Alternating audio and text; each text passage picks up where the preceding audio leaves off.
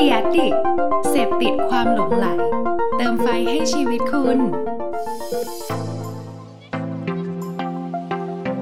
You're listening to Start and Start podcast. สวัสดีครับ Stat and Start วันนี้นะครับ ผมมีข้อมูลดีๆ มีสถิติดีๆ มีมุมมองดีๆ มาให้ผู้ฟังอีกเช่นเคยเลยนะครับ ผมอยากจะขอชวนคุยถึงเมกะเทรนใหญ่ 1 อัน ที่ถือว่าเป็นระดับ global นะครับ แล้วก็ทั่วโลกทุกชาติเนี่ยต่างให้ความสำคัญนะครับ ผมกำลังพูดถึงเทรนด์ด้าน sustainability หรือความยั่งยืนนะครับ สิ่งสำคัญที่สุดเลยวันนี้นะครับมันเกิดผลกระทบในวงกว้างทั่วโลกนะครับมันไม่ใช่หน้าที่ของใครคนใดคนหนึ่งนะครับแต่เป็นหน้าที่ของทุกคน ประเทศไทยเราเองก็ตอบรับนโยบาย ตอบรับเทรนด์นี้ได้อย่างดีนะครับหลาย ๆ ภาคส่วนหลาย ๆ องค์กรหลาย ๆ บริษัทเนี่ยเริ่มมาลงนรงเริ่มให้ความสำคัญ เริ่มมีกฎข้อบังคับต่าง ๆ เพราะหวังว่าจะมีส่วนร่วมที่จะทำให้โลกของเรามีความยั่งยืนมากขึ้นนะครับผมว่าคุณผู้ฟังน่าจะคิดแล้วแหละว่าเออมันมีผลกระทบมาถึงเราหรือยังเราในฐานะปุถุชนคนหนึ่งเนี่ย ได้รับผลกระทบจากเทรนด์เทรนนี้ไหม ผมเชื่อว่ามันเปลี่ยนพฤติกรรมเราไปแล้วในหลาย ๆ เรื่องนะครับ ไม่ว่าจะเป็นมุมมองของการที่เราจะไปร้านสะดวกซื้อ แต่ก่อนเนี่ยเราไม่จำเป็นต้องกังวลเลยว่าเราจะเข้าไปแล้วจะถือของยังไง ถูกไหมครับ แต่วันนี้พฤติกรรมเราเปลี่ยน เราต้องมีภาชนะที่จะเอาไปใส่ของในร้านสะดวกซื้อนะครับเพื่อลดการใช้ถุงพลาสติก นี่เป็นตัวอย่างหนึ่ง เป็น new normal แบบหนึ่งที่เกิดผลกระทบจากเทรนด์เทรนด์นี้นะครับ แต่สิ่งหนึ่งเลยที่ผมจะชวนคุยก็คือ ผมไปเจอเทรนด์หรือไปเจอสถิติข้อหนึ่งที่ทำให้เราต้องตระหนักมากขึ้นอีกนะครับ ว่าปัจจุบันนี้เราช่วยกัน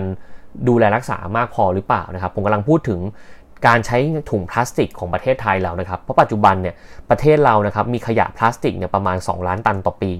แล้วคุณเชื่อไหมครับว่าประเทศไทยเนี่ยเป็นอันดับ 6 ของโลกที่มีการทิ้งขยะพลาสติกลงในทะเลมากที่สุด ไอคลิปที่คุณดูแล้วคุณเศร้าๆนะว่าคุณเห็นปลาวาน คุณเห็นปลาที่เห็นเต่าทะเลที่โดนหลอดเข้าไปในจมูกอะไรเงี้ยประเทศเราก็ทิ้งขยะลงในแหล่งน้ำนะครับลงไปในโอเชียนลงไปในทะเลเนี่ยไม่น้อยเลยอันดับ 6 ของโลกนะครับ แล้วก็มีการนำกลับมาใช้เนี่ยน้อยรีไซเคิลได้เนี่ยเพียงแค่ 25%หรือ 0.5 ล้านตัน ที่เหลืออยู่ไหนครับ ถูกกรบถูกเผา เกิดมลพิษ ตกค้างในสิ่งแวดล้อม ตรงนี้ผมอยากจะชี้ให้เห็นว่า แนวทางของการพัฒนา ปรับเปลี่ยนมุมมองของเราเนี่ยต้องทำอย่างต่อเนื่องนะครับ สิ่งหนึ่งเลยที่เรามักจะได้ยินคำเขาเรียกว่าอะไรนะคำที่มาพร้อมกับการดูแลโลกอะคำที่มาพร้อมกับคำว่า eco ก็คือคำว่า recycle ถูกไหมครับ reuse เราได้ยินกันบ่อยละ แต่จริง ๆ แล้วเนี่ยผมมีโอกาสได้พูดคุยกับองค์กรองค์กรหนึ่งแล้วกันนะครับ แล้วก็ได้ประโยชน์ได้ความรู้มาก ๆ เลยจนทำให้เกิดเทปเทปนี้ขึ้นมาเนี่ย ผมก็ไม่เคยรู้มาก่อนนะว่ากลไกหรือว่าหลักการ 3R เนี่ยมันคืออะไร ผมว่าท่านผู้ฟังหลาย ๆ คนอาจจะไม่เข้าใจเหมือนผมนะครับว่า 3R มันคืออะไร reuse ต่างจาก recycle ยังไง วันนี้ผมเลยรู้สึกว่าผมอยากจะข้อมูลตรงนี้มาแบ่งปันคุณผู้ฟังทุกคนนะครับ 3R นะครับเป็นหลักการในการช่วยลดขยะนะครับ สร้างความยั่งยืนนะครับ ช่วยในการจัดการของเสีย ประกอบไปด้วยคำสามคำนะครับ คือ reduce reuse แล้วก็ recycle ครับ reduce นะครับคือ R แรกนะครับ คือการลดการใช้ แต่ใน reduce เนี่ยมันประกอบไปด้วยคำอีก 2คำครับ คือ refuse กับ return refuse คืออะไรครับ refuse คือการปฏิเสธ หรือหลีกเลี่ยงบรรจุภัณฑ์ที่สร้างปัญหาขยะนะครับ เราจะหลีกเลี่ยงพวกกล่องโฟม หรืออะไรก็ตามที่เรารู้ว่ามันจะเป็นมลพิษ นี่คือแบบแรกนะครับ มันคือแนวทางหนึ่งนะครับ ต่างจาก return return เนี่ยคือการที่เราเลือกที่จะใช้สินค้าที่เรามั่นใจว่า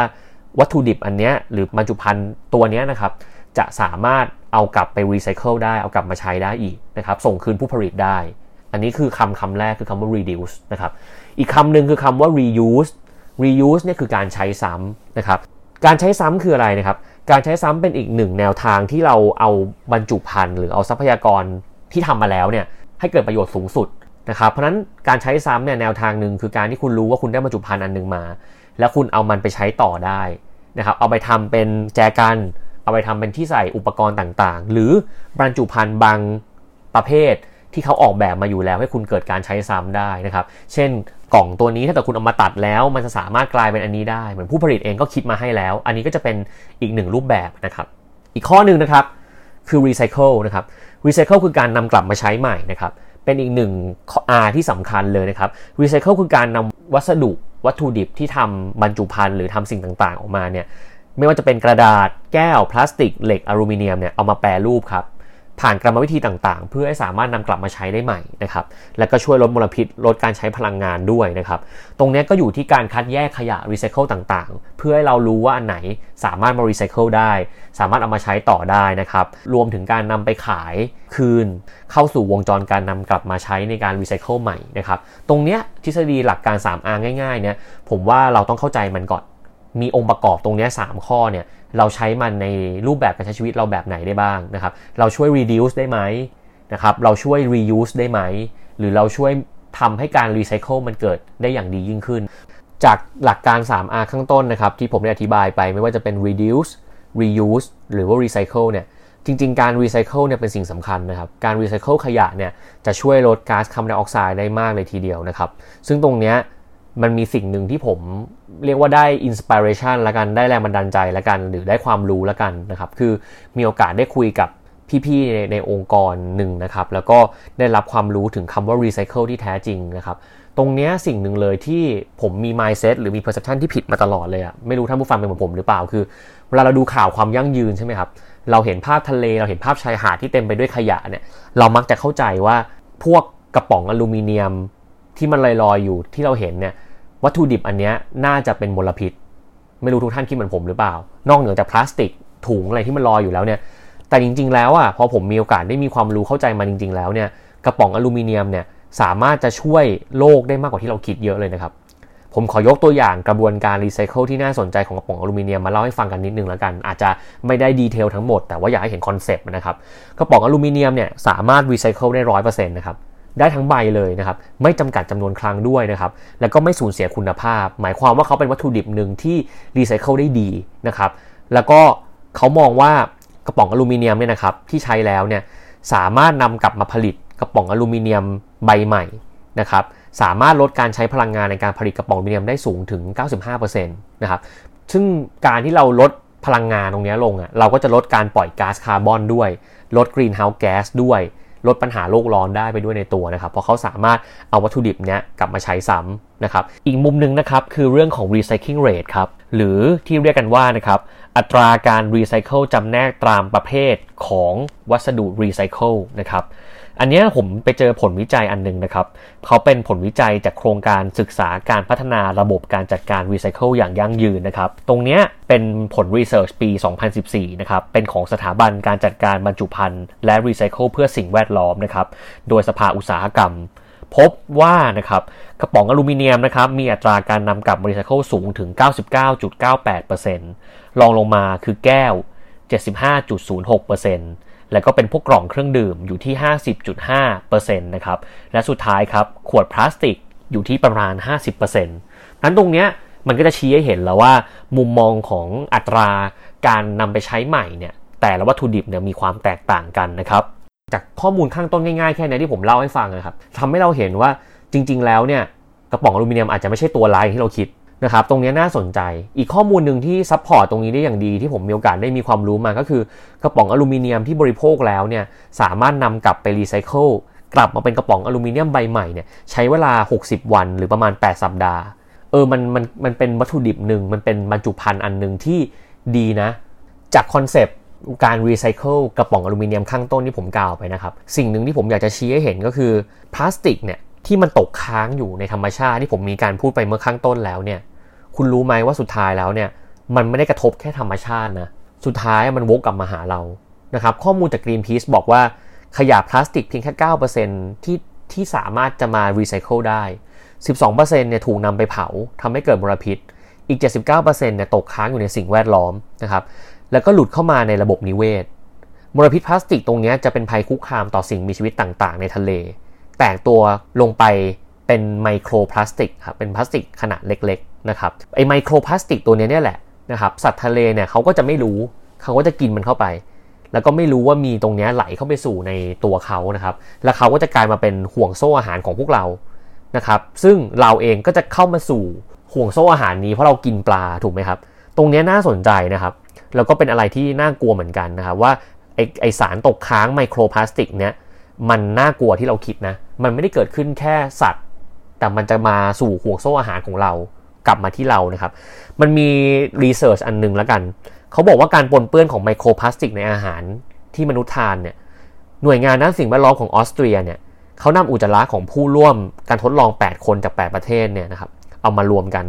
โดยแต่ละคนเนี่ยรับประทานอาหารประจำวันแบบปกติเลยนะครับ ไม่มีใครทานมังสวิรัตแล้วก็ 6 คนในนี้ทานปลาอาหารทะเลปลานะครับ ก่อนที่จะส่งอุจจาระตรงนี้มาวิเคราะห์เนี่ย ผลที่ได้จากรีเสิร์ชตรงนี้น่ากลัวคือเขาเจอไมโครพลาสติกอยู่ในอุจจาระตรงนี้ทุกลายนะครับ แล้วก็เป็นเป็นสัดส่วนที่น่ากลัวนะ เฉลี่ยแล้วเนี่ยพบว่าในแต่ละ 10 กรัมของอุจจาระเนี่ยจะเจออนุภาคของไมโครพลาสติกจำนวน 20 ชิ้น ตรงนี้ผมพอผมรู้ก็ตกใจเหมือนกันนะ เพราะเรามักจะบอกว่าเราทานปลาน่าจะดีน่าจะดีต่อสุขภาพใช่ป่ะ แต่ตอนนี้ทรัพยากรที่เป็นมลพิษเนี่ยมันลงไปในห่วงโซ่อาหารแล้วอะไรเงี้ย เพราะนั้นตรงเนี้ย รูปแบบของการรีไซเคิลนะครับก็เลยเป็นสิ่งสำคัญเหมือนกัน ซึ่งตรงนี้ผมอยากให้เราตระหนักนะ ผมคงไม่ได้แบบมาขู่หรืออะไรหรอก แต่ผมแค่อยากจะบอกว่าเออมันเป็นเรื่องจำเป็นที่เราจะต้องหันมาใส่ใจมากขึ้นนะครับ การเลือกใช้บรรจุภัณฑ์ที่ดี เลือกใช้บรรจุภัณฑ์ที่ตอบโจทย์ก็เป็นสิ่งหนึ่งที่เราจะสามารถทำได้นะครับ อีกหนึ่งพฤติกรรมของคนไทยเลยที่จะทำให้มันเกิดการรีไซเคิลที่แข็งแรงได้เนี่ยก็คือการที่เรารู้ว่ามันมี value พอที่มันจะขายได้ เลยทำให้เราอยากจะเก็บบรรจุภัณฑ์เนี้ยมาใช้เอามารีไซเคิลใหม่ถูกไหมครับ เราลองคิดว่าสมมุติเรารู้ว่าไอ้กระดาษลังหรือว่าขวดแก้วเนี่ย ถ้าขวดแก้วมันขายได้เงินเยอะกว่าเนี่ย การเกิดพฤติกรรมของคนที่จะมาเก็บขวดแก้วไปขายหรือกลับไปรีไซเคิลเนี่ยมันก็จะเยอะกว่า แต่ถ้าวัตถุดิบไหนมันไม่ได้มีราคาในตลาด การรับซื้อมันน้อยเนี่ย คนก็จะไม่อยากที่จะมาเก็บขยะ อยากที่จะมาดู อยากที่จะมาใส่ใจมาแยกขยะ เพื่อที่จะไปขายเงี้ย เพราะนั้นตรงนี้สำคัญนะ เป็นอีกหนึ่งมุมมองที่น่าสนใจนะครับ คุณรู้ไหมว่าราคารับซื้ออลูมิเนียมเนี่ยเฉลี่ยในปีช่วงปี 2019-2020 เนี่ยอยู่ที่ประมาณ 24-45 บาทต่อกิโลกรัม แต่ราคาพลาสติกเนี่ยขึ้นลงตามเมสพลาสติก แล้วก็ราคาน้ำมันเนี่ยแต่เฉลี่ยเนี่ยต่ำกว่าอลูมิเนียมเยอะนะ อยู่ที่ประมาณ 5-10 บาทต่อกิโลกรัม ต่างกันนะครับกับพวกขวดแก้วนะครับ พวกขวดแก้วที่เราเห็นเนี่ยเรานึกว่ามันมีมูลค่าเนาะ แต่จริงๆ แล้วขวดแก้วเนี่ยสีเขียวเนี่ยหรือสีชานะครับสีเขียวเนี่ย0.4 บาทต่อขวด สีชาเนี่ย0.3 บาทต่อขวดนะครับเศษพวกแก้วเบียร์สะอาดหรือแก้วเบียร์สีชาก็จะประมาณ 1.5 บาทถึง 2 บาทกันหมดนะครับส่วนพวกกล่องนมเนี่ยไม่มีมูลค่า เพราะไม่สามารถที่จะไปรีไซเคิลได้ อันนี้คุณเห็นว่าอะไรรู้ป่ะ ผมเห็นว่านอกจากกระบวนการที่กระป๋องอลูมิเนียมเนี่ยมันสามารถจะทำในแง่มุมของการผลิตแล้วกัน ที่เขาสามารถจะรีไซเคิลได้แบบ 100%แล้วเนี่ย ในมุมของพฤติกรรมคนที่จะเก็บสินค้าเหล่านี้มาขายเนี่ยกระป๋องอลูมิเนียมก็ดูเป็นทางเลือกที่ดีที่สุด เพราะมันมีรายได้กลับมามากที่สุดเช่นเดียวกันนะครับเพราะนั้นตรงเนี้ยก็ทำให้ผมมั่นใจว่า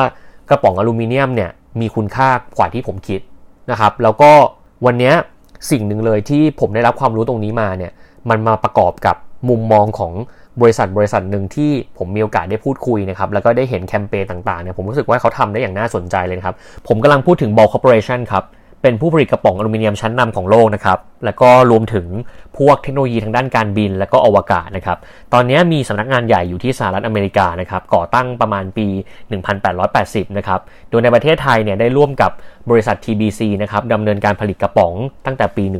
1997 ทั้ง 2 บริษัทนี้นะครับมีลูกค้าเป็นแบรนด์น้ำดื่มชั้นนำระดับโลกเลยนะครับรวมถึงในแบรนด์ประเทศไทยเองเนี่ยก็มีหลาย ๆ แบรนด์ที่ผมเชื่อว่าผู้ฟังน่าจะคุ้นเคยนะครับก็เป็นแบรนด์พวกน้ำมันลมนะครับชา กาแฟ Energy Drink นะครับรวมถึงน้ำผลไม้ต่าง ๆ นั่นเองนะครับในสหรัฐอเมริกานะครับ บอลเนี่ยได้ผลิตกระป๋องอลูมิเนียมให้กับแบรนด์น้ำเปล่านะครับ ชื่อแบรนด์ว่า Mananalu นะครับเป็นแบรนด์ของ Jason Momoa นะครับเป็นนักแสดงนำชายของหนังเรื่องอควาแมนนั่นเองก็ถือว่าเป็น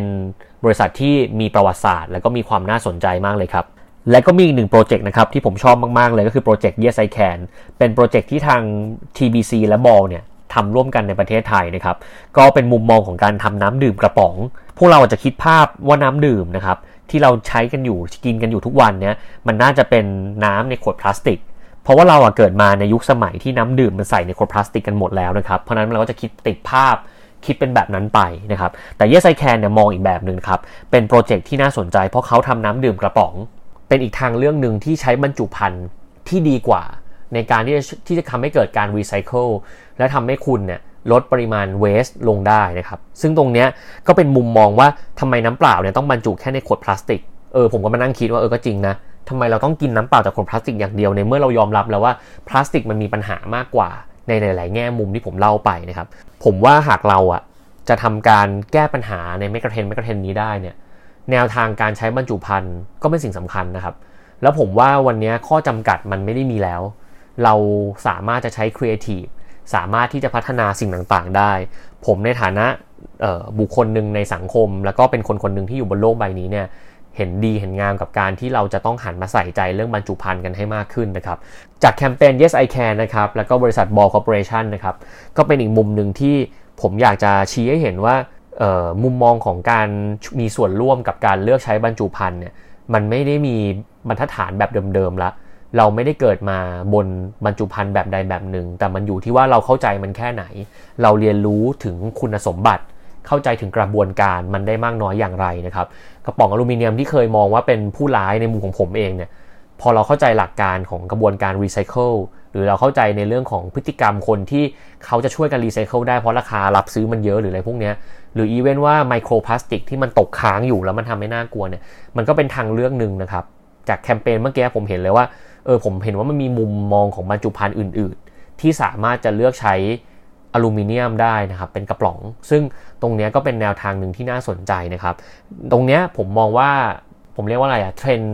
ความยั่งยืนนะครับ มันไม่ได้เป็นหน้าที่ของใครคนใดคนหนึ่งนะครับ แต่มันเป็นหน้าที่ของเราทุกคน ถ้าวันนี้หลาย ๆ คนได้รับประโยชน์ได้รับความรู้ได้รับแนวทางของผมไปเนี่ย ผมอยากให้เราเริ่มเปลี่ยนมุมมอง เริ่มทำความเข้าใจกับมันใหม่ ข้อมูลนี้จะเป็นแค่ข้อมูลตั้งต้นที่ผมหามาหรือผมเข้าใจมา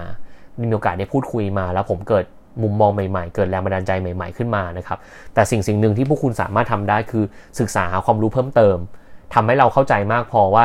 ถ้าเราอยู่ในองค์กร เราจะสามารถ initiate หรือทำโปรเจกต์อะไรได้ไหมเกี่ยวกับเรื่องเรื่องนี้ เราจะสามารถหยิบยกบรรจุภัณฑ์แบบใหม่ๆ ได้ไหมกับหลาย ๆ อย่างของเรา ถ้าสมมติคุณเป็นร้านอาหาร แทนที่คุณจะใช้ขวดพลาสติกอยู่ คุณลองเปลี่ยนมาใช้ขวดอลูมิเนียมไหมเพื่อตอบโจทย์อีโคเทรนนี้ อันนี้ก็เป็นอีกอย่างหนึ่งที่คุณสามารถทำได้นะครับ แล้วก็ช่วย uplift แบรนด์ของคุณให้มันมี purpose บางอย่างที่แข็งแรงได้ด้วย สิ่งหนึ่งที่วันนี้อยากจะฝากไว้นะครับของบางอย่างที่เราเห็นเนี่ยมันอาจจะไม่ได้เป็นแบบนั้นจริง ๆ ถ้าเราเข้าใจมันจริง ๆ เหมือนกระป๋องอลูมิเนียมเนี่ยแหละนะครับวันนี้เอ่อบอลคอร์ปอเรชันได้พิสูจน์ให้ผมเห็นแล้วว่าเออจริง ๆ แล้วบรรจุภัณฑ์แบบนี้มันมีประโยชน์ มันเป็นทางเลือก